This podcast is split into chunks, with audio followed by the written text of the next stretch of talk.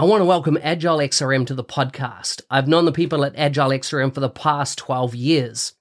I've seen how their business process management tool can add massive value to complex organizational processes in sectors such as finance and government. If you have complex processes or a need for dialogues on the Power Platform or Dynamics 365, take a look at how this BPM tool can add value. You can find them at agilexrm.com or check out the show notes for more details. Welcome to the MVP Show. Today's show is brought to you by the 90 Day Mentoring Challenge. So far, people have attended this program from 34 countries from around the world. Wherever you're located, this is an opportunity to invest in your career over a 90 day period. I run it uh, each year, once a year. Uh, if you want to know more, go to nz365guy.com forward slash mentoring. It's 100% free. You just have to invest your time in yourself and in your career. Anyhow, let's get on with the show. Today's guest is from Wellington, New Zealand. He's a senior technical consultant. He's a speaker at various community events. His hobbies outside work include gaming, swimming, and watching movies. You can check him out on Twitter at Lin Zawin. That's L I N N Z A W W I N. Uh, and his blog, which is all about the Power Platform, uh, linnzawwin.blogspot.com. Lin, welcome to the show. Thank you, Mark. Thanks for having me on the show. Good to have you on. Now tell me, where do you come from originally? Um, I am originally from Myanmar, so that is one of the Southeast Asian country. Um, I think other than me, uh, AK was also in Wellington, New Zealand. He was also previously on your podcast, and so he's also one of the other Burmese nationality. So yeah, I was on that Myanmar country. So, how did you come from Miramar to New Zealand? Yes, that was quite a long journey. After I graduated in Myanmar, um, that was around 2009. I went to Singapore for um, postgraduate study, and that's where I worked in Singapore for around seven and a half years. And finally, um, after working too long than Singapore, and I just decided, okay, this is uh, really not uh, really good for a work-life balance, and then so I chose to migrate, and I started applying jobs around Australia and New Zealand, and that's where AK referred me a job, and that's how I ended up in New Zealand. So, so I'm interested. I'm interested in a little detail around that. Tell me uh, and I tell you why I'm interested. So I worked in Australia for a long time and brought a lot of people in back then on what was called a 457 visa from around the world to work in, in the practice I was in in Australia. Yep. In New in New Zealand, uh, what was that process? What's it called? What was that process? How did you go about it? I am not sure about this right now because the process changed over time after they reviewed this immigration rules and regulations. But back then, when I migrated in the end of 2015, it was more around like we did the interview online, the Skype interview, and then the employer just offered me a, a job offer letter. And with the offer letter, they also give us their their accredited employer, and with that letter and that offer letter, I have to just have to go for a apply for um, work visa online. So so that time I applied for a work to residence category, and then yeah. So do you remember how much it cost? How as in the application fee? Um, it, it wasn't too much. It's just like a few hundred dollars. Oh, okay. Because in Australia it was like two, three thousand dollars or so. Oh, really. So yeah, that wasn't it wasn't that much. It's more like your administration fees and mm-hmm. and my um, that's my previous employer who employed me. Um, they also um, just compensate some of the relocation package, so it was good. Yeah. And so, wow, how long you been in New Zealand now? Almost coming up ten years, is it? Um, seven, eight years, something. Yeah, so it will be um, six years in coming November. Mm-hmm. Wow. What do you think? What what's what's your thoughts on New Zealand? Um, it's really great. Uh, it's really lovely country uh, with a really chill and relaxed. And it's a good thing about this is uh, everything, all the, if you're an outdoor person, and everything is access- quite accessible. You can go for maybe like skiing and just drive up for two hours and you can go skiing. Or if you go drive one hour, you can go to the beach, do surfing. Yeah, I like it. I like it. Tell me, did you bring your family with you? Do you have family over here now? Yeah, just uh, me and my wife, to only 2 mm-hmm. of us. Yes. And and is she working in technology? Yes, um, she is, but more of a project management role. So she's not into those technical coding. yeah, yeah, yeah, yeah. Like yourself, of course. um, what was? Tell me. You know, a bit interested on you coming to New Zealand. Tell me about. Was there any kind of cultural shock that you had? That you know, what surprised you around some of the things that Kiwis did, or that you didn't expect now that you've lived in New Zealand for a while? Oh, um, the first thing about is the Kiwi accent. so yeah, so it, it, was for the first year in New Zealand. I had to like ask, like, oh, excuse me, uh, can you please repeat again? like numerous times to those Kiwis. Um, but luckily, I walked in a team where the the team is quite like diverse, and there are a lot of foreigners from Philippines and Lebanon, and other foreign countries. So it's okay speaking with those foreign foreign not non Kiwis. Yeah. So yeah, I just only had a problem with the Kiwi accent, but eventually I started listening to those radios and TV shows and just getting used to it. Nice, nice. So when you think about technology, you obviously came from a background in Dynamics 365, right? Is, am I correct in saying that? Yes, yes, exactly. Actually, that is how my the whole career started. Actually. Okay, tell me about that. Um, yeah. So the, as I mentioned, I just attended the postgraduate diploma back in Singapore. After that, the half of the six month coursework and the six month internship. And when I was assigned for a six month internship, I got to a company which that did the CRM 3.0 and CRM 4.0 um, just for um, to build the healthcare products. And that's when I got my internship. And after six months, they offered me a job. And since then, I just got into that CRM space, Dynamics. And then no, um, I since then I haven't got out of it because it was a really good and interesting um, career uh, platform. So you know, if we fast forward today, like I see this kind of, eh, you know, and and I might get some people upset about saying this, but there are really two types of people. Uh, or categories of people that I see in the Microsoft business application space now. There are those that came from a background of Dynamics 365, right? So they started their career in Dynamics and they've now broadened their horizons as they explore the Power Platform and therefore Power Apps, Power Automate, uh, Power BI, um, and, and Power Virtual Agents.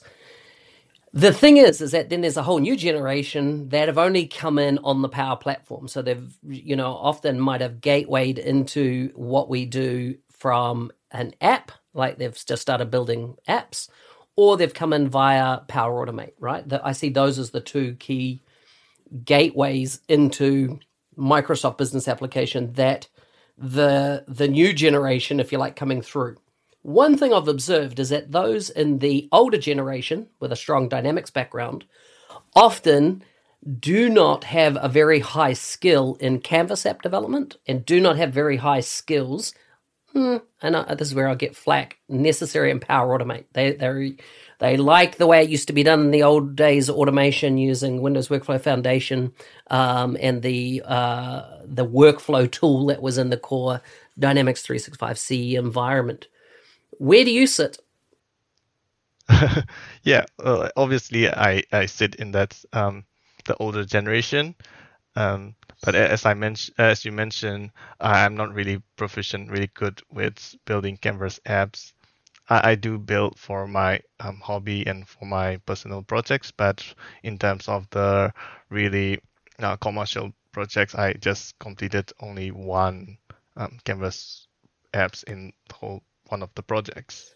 What What about Power Automate? Are you are you use are you creating lots of flows nowadays though in your projects? Yes, in, indeed. Um, in, in terms of Power Automate, I started using it in last two years, and it was um, just Microsoft um, positioned their way to instead of using the asynchronous workflow, why not build a Power Automate cloud flow? So I took their approach, and I just since I just started building the cloud flows, um, it was around when the the new um, Common Data Service Current Environment um, connector was available. So yes, so that is when I started building the cloud flows, and I'm, and then I learned a lot during the process, and that's where I started sharing my learning process in my blog post about this Power Automate. Nice. Now, uh, do you find, you know, if we look at the last six months, have you have you had a need to go back and use the old workflow tool uh, that still exists, of course? Um, or are you finding you're 100% power automate anything that needs automating nowadays? Um, I would say I I still do a workflow, um, but what well mostly for the um, synchronous real-time workflows. But sometimes I still do the workflows when I can quickly do it in a workflow for build something for one and two minutes rather than setting up the whole cloud flow for maybe five ten minutes. So one of the most um, use case that I did is um, having populating the primary name field of the record. So sometimes we have to populate with the the the lookup value, and with the Power Automate we have to go and retrieve the name based on the GUID of the output from the trigger. So there are like multiple steps, where with the workflow it's just one step, and I can just quickly build up in one two minutes, so I can be bother uh, building a cloud flow for that. Yeah, yeah, interesting, interesting. What what excites you most about this technology space that we're in? So the things that really uh, makes me most excited about this technology is that it's ever growing, uh, consistently um, improving based on our feedback, based on the customer needs, and that is really good in terms of how we build the the projects on the systems. So imagine how we are building our, for example, the typical Dataverse project with a model-driven app, comparing to last even last five years or even three years ago when we built on top of the Dynamics 365 with XRM, and it has been improved a lot. And that is really um, makes me most exciting about this building, uh, working on this platform and technology, which every day is we're learning new everything every day. What's been your focus over the last couple of months? For the last couple of months, it's mostly just around the Power Automate, but mainly on the cloud flows. I haven't done much on the um, desktop flows.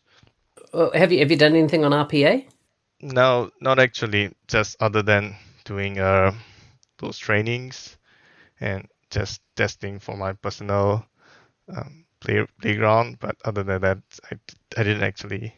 So so just on the personal playground stuff, you know, because you know with Windows 11 coming out, um, Power Automate Desktop is going to be installed, of course, directly into the operating system and then you know and it's free to download now and i see that there's potentially a lot of opportunity around automating stuff even on the computer you know in your day-to-day job you know like hint hint maybe filling out a timesheet, um, you know, it might be quite have, handy, right, to automate that process from your desktop. And then I'm like, you know, could could RPA be set up to work with? Um, I'll whisper the name Alexa just because it's in my office, um, or, or, or Google Home, you know, as another one. Is there a possibility that um, you know, with the desktop version, that we might be able to, you know, make commands and stuff like that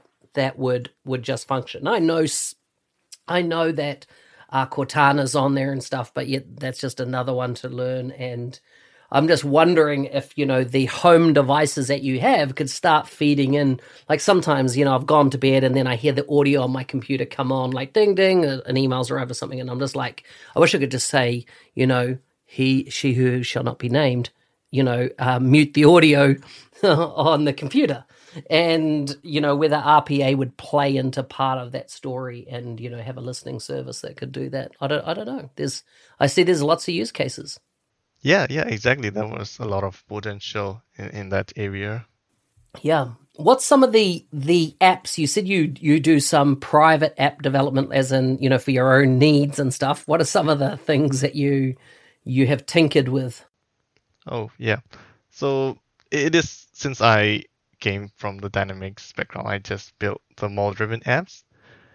And one of the apps is that I use I just built is just for uh, the the timesheet as you mentioned. nice, nice, nice. Look at that. I was on it. Yeah. Oh, so, cool. it, yeah, in my previous company, the timesheet system is quite clunky, and I just can't fill up in the on the mobile, and it's really hard to do the timesheet. So what I do is I just fill it up on the go with on my mobile, or just quickly on the model driven app and at the end of the week, I just copy and paste or export and import it back into that the timesheet system.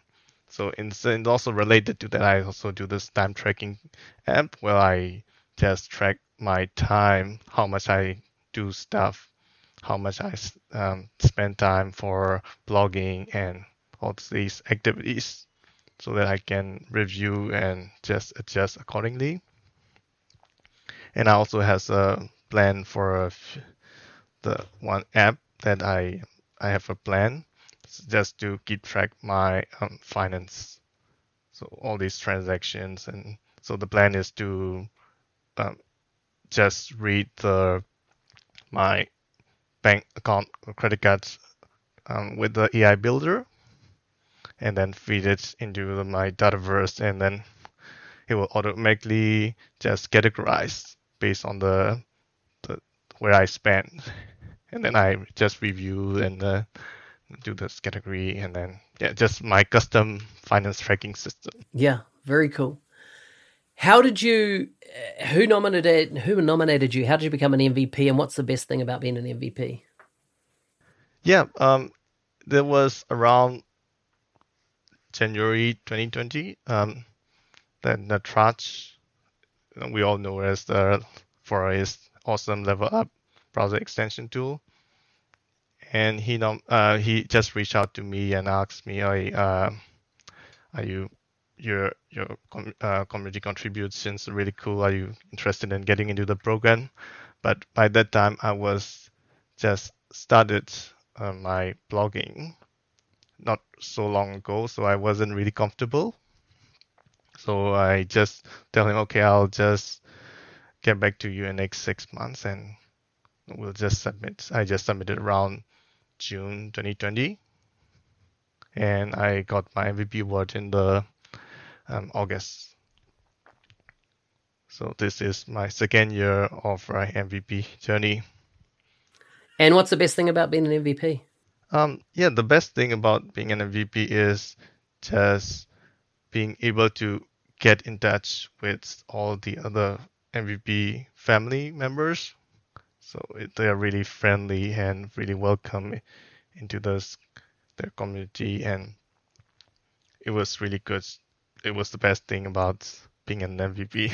I love it. I love it. Wow, it's been good talking to you. Time's flown, so I always like to wrap up with some quick fire questions. Are you ready? Oh, yeah, sure. Okay. This is morbid. If you knew when you're going to die, would you want to know? I don't want to.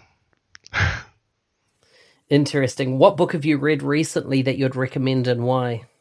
Oh, you will just kill me for that. I don't really read books. so the last book that I read was like Harry Potter. Nice. I love it. That's good that though. Harry Potter. That's in- awesome. Yeah, that was in last maybe 12 years ago. Nice, nice, nice. Last question. What's one thing you did that you wish you could go back and undo? oh, that is really tricky question. Mm-hmm. what is one thing that I wish? Um, so there, there is one time back in um, around like after, right after I migrated to New Zealand, my parents were planning to have a Europe trip, a trip to Europe, and I, I was supposed to join that trip. And that, that was the time I also get into my um, depression episodes, and then I just refuse. I just rebel from everyone, and I just being disconnected with everyone, and I just couldn't join to that trip. So yeah, now that my dad has passed away uh, last month, so I wish I could join the trip. Yeah. That's very hard. That's very tough, isn't it? Mm, yeah. Well, thank you so much for sharing that with us. Um, I always like it when when the guests that come on are you know are personal and real, and uh, thank you so much for that. And yeah, I look forward to meeting you once um, we're out of lockdown. Oh, yeah, indeed. Hey, thanks for listening. I'm your host, Business Application MVP Mark Smith, otherwise known as the NZ365 Guy. If you like the show and you want to support it, check it out. Check out buymeacoffee.com forward slash NZ365 Guy. I appreciate you spending this time with me today. Thank you and see you next time.